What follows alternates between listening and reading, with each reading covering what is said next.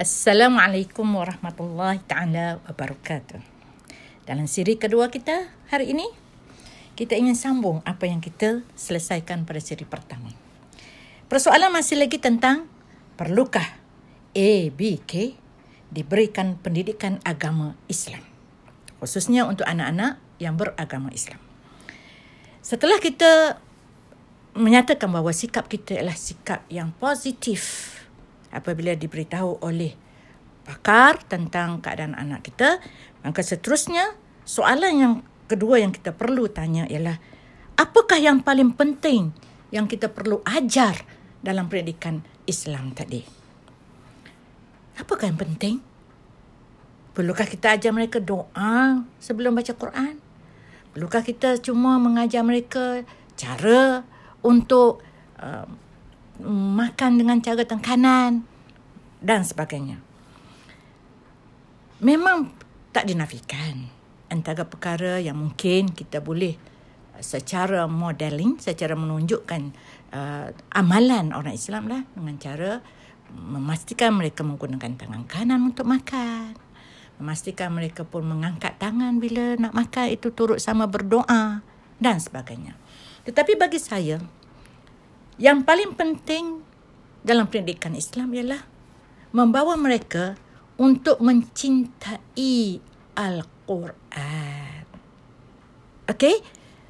Mencintai Al-Quran adalah suatu langkah yang wajib kita laksanakan untuk A, B, K kita. Tak kiralah bagaimana keadaan mereka, serius manakah pendidikan khas yang mereka perlukan. Yang pentingnya anak-anak ini perlu didekatkan dengan Al-Quran. Ibu bapa sekalian, pastikan kita ada Al-Quran dulu di rumah kita. Itu langkah pertama. Pastikan dia melihat kita membaca Al-Quran. Pastikan anak ABK ini juga tahu bagaimana bunyi alunan bacaan Al-Quran. Adakah ia sama dengan bunyi orang menyanyi? Adakah sama dengan bunyinya dengan orang bernasyid? Dan seterusnya. Bermaksud langkah pertama ialah memastikan mereka kenal musyaf Al-Quran. Kitab Al-Quran. Biasakan diri mereka untuk memegang, melihat ayat-ayat Al-Quran. Walaupun pada peringkat itu, belum lagi kita ajar bagaimana untuk membaca Al-Quran. Maka untuk kenal Al-Quran yang bermula dengan kedua ibu dan bapanya dahulu. Dah dapat dah hari ini bahawa apa yang kita nak ajar dalam segi pendidikan agama Islam ialah dekatkan anak kita, dekatkan ABK untuk merasai bahawa kitab Al-Quran yang ada di rumah kita tadi tidak sama dengan buku-buku yang mereka lihat bertaburan atau tersusun rapi di atas meja rak-rak yang ada di rumah kita. Pastikan Al-Quran ditunjuki berada dalam keadaan yang terpelihara kesuciannya. Tunjukkan bahawa kalau si ibu mau membaca Al-Quran, si ibu mas- masih lagi berpakaian menutup aurat.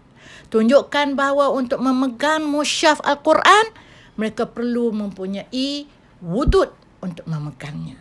Inilah antara langkah-langkah awal kita, ibu bapa, pendidik, boleh mula mendidik mereka untuk mencintai Al-Quran mengetahui apa dia kitab Al-Quran. Bagaimana tulisan-tulisan yang ada dalam kitab Al-Quran kita.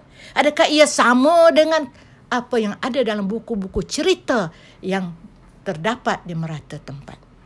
Jadi, ibu bapa sekalian, sebelum kita pergi kepada teknik untuk mengajar mereka bagaimana untuk membaca, khususnya menghafal Al-Quran, langkah-langkah awal tadi dahulu perlu kita laksanakan di rumah kita. Okey, apabila kita tahu bahawa anak-anak kita ABK tadi boleh memahami kedudukan musyaf Al-Quran, maka dengan senangnya nanti kita perkenalkan Al-Quran bagaimana untuk membaca dan menghafalnya seterusnya merasai bahawa Al-Quran inilah yang paling mulia kitab yang diturunkan Allah Subhanahu wa taala di bumi ini.